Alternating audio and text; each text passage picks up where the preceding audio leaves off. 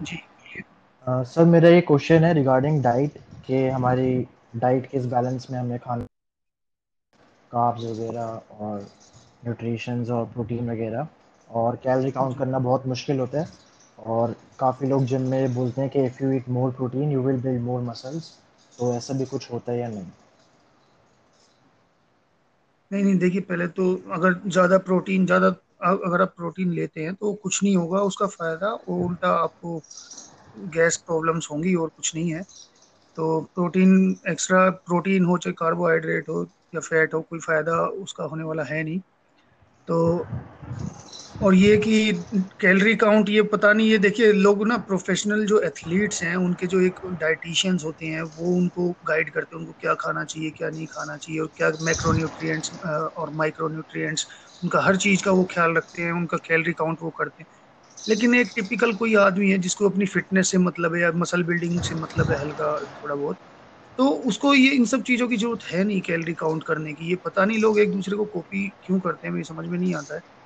तो अगर आप कोई टॉप लेवल इंटरनेशनल लेवल के एथलीट नहीं है तो आपको ज़रूरत नहीं है बिल्कुल भी अपनी कैलोरीज काउंट करने की। आपको पता चल जाता है आप कितना खाते हैं और कितना आपके लिए ठीक रहेगा। Within two three months of joining your gym आपको सब चीज़ें, आपको खुद ही पता लगने लगती हैं कि मुझे कितना खाना चाहिए, कितना नहीं खाना चाहिए। ये ज़्यादा खा रहा हूँ तो मेरा फैट बढ़ रहा है और ये कम खा रहा हूँ तो मेरे को स्ट्रेंथ में कमी आ रही है। तो ये खुद ही महसूस कर लेता है आदमी। तो इसके लिए किसी प्रॉपर डाइटिशियन वगैरह के पास जाने की ज़रूरत नहीं है। तो कैलोरी काउंट मेरे हिसाब से तो बड़ा बेकार सा एक वो है कंसेप्ट है, ये नहीं करना चाहिए। और आप काउंट कर भी नहीं सकते। आप देखिए कितनी कैलोरीज आप काउंट कर लेंगे दिन में। आप बार बार खाते रहेंगे काउंट करते रहेंगे। तो ऐसा नहीं होता है। क्यों?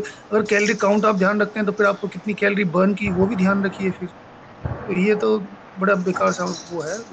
कभी नहीं करना चाहिए। मेरे हिसाब से तो मैं नहीं, कोई नॉर्मल पर्सन है जिम जाता है अपना मसल ट्रेनिंग मसल बिल्डअप करने के लिए या फिर वेट लॉस के लिए।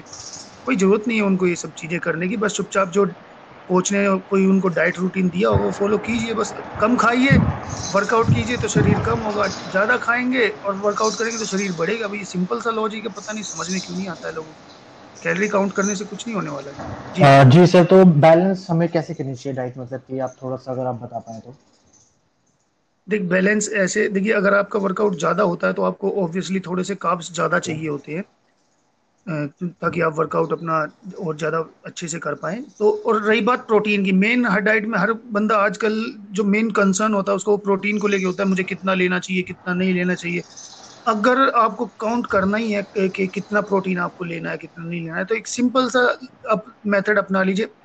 पर पाउंड बॉडी वेट के इतना प्रोटीन उतना प्रोटीन वो नहीं, बस पर केजी बॉडी के पर केजी हर किलोग्राम के हिसाब से बॉडी के आप एक ग्राम प्रोटीन ज़रूर ले लीजिए। जैसे सपोज़ मैं मेरा वेट अस्सी किलो है तो मैं अस्सी ग्राम दिन में कम से कम लूँगा प्रोटीन कहीं से भी। वो आप काउंट कर सकते हैं। और फिर ये भी बड़ा अजीब लगता है जब ये चीज़ें काउंट करनी पड़ती हैं तो ये आप कितना प्रोटीन ले रहे हैं, कितना नहीं ले रहे हैं। अब देखिए मसल लॉस तो वैसे होता नहीं है, जब तक आप बॉडी के लोएस्ट फैट फैट परसेंटेज पे नहीं पहुँच जाते हैं, जैसे पाँच से छः बॉडी फैट परसेंटेज जब तक नहीं हो जाता तो लोगों को कंसर्न होना इस बारे में कि वो कितना प्रोटीन ले रहे कितना नहीं। कोई खास तो ज़रूरत है नहीं। अनलेस अनटिल आप मसल साइज़ गेन करना चाह रहे हैं। मसल साइज़ आप गेन करना चाह रहे हैं तो उसके लिए ठीक है आपको थोड़ा सा प्रोटीन लेना पड़ेगा थोड़ा सा आपको ध्यान रखना पड़ेगा कि आप कम से कम इतना तो प्रोटीन लें जितना आपका बॉडी वेट है उसके जी थैंक यू सर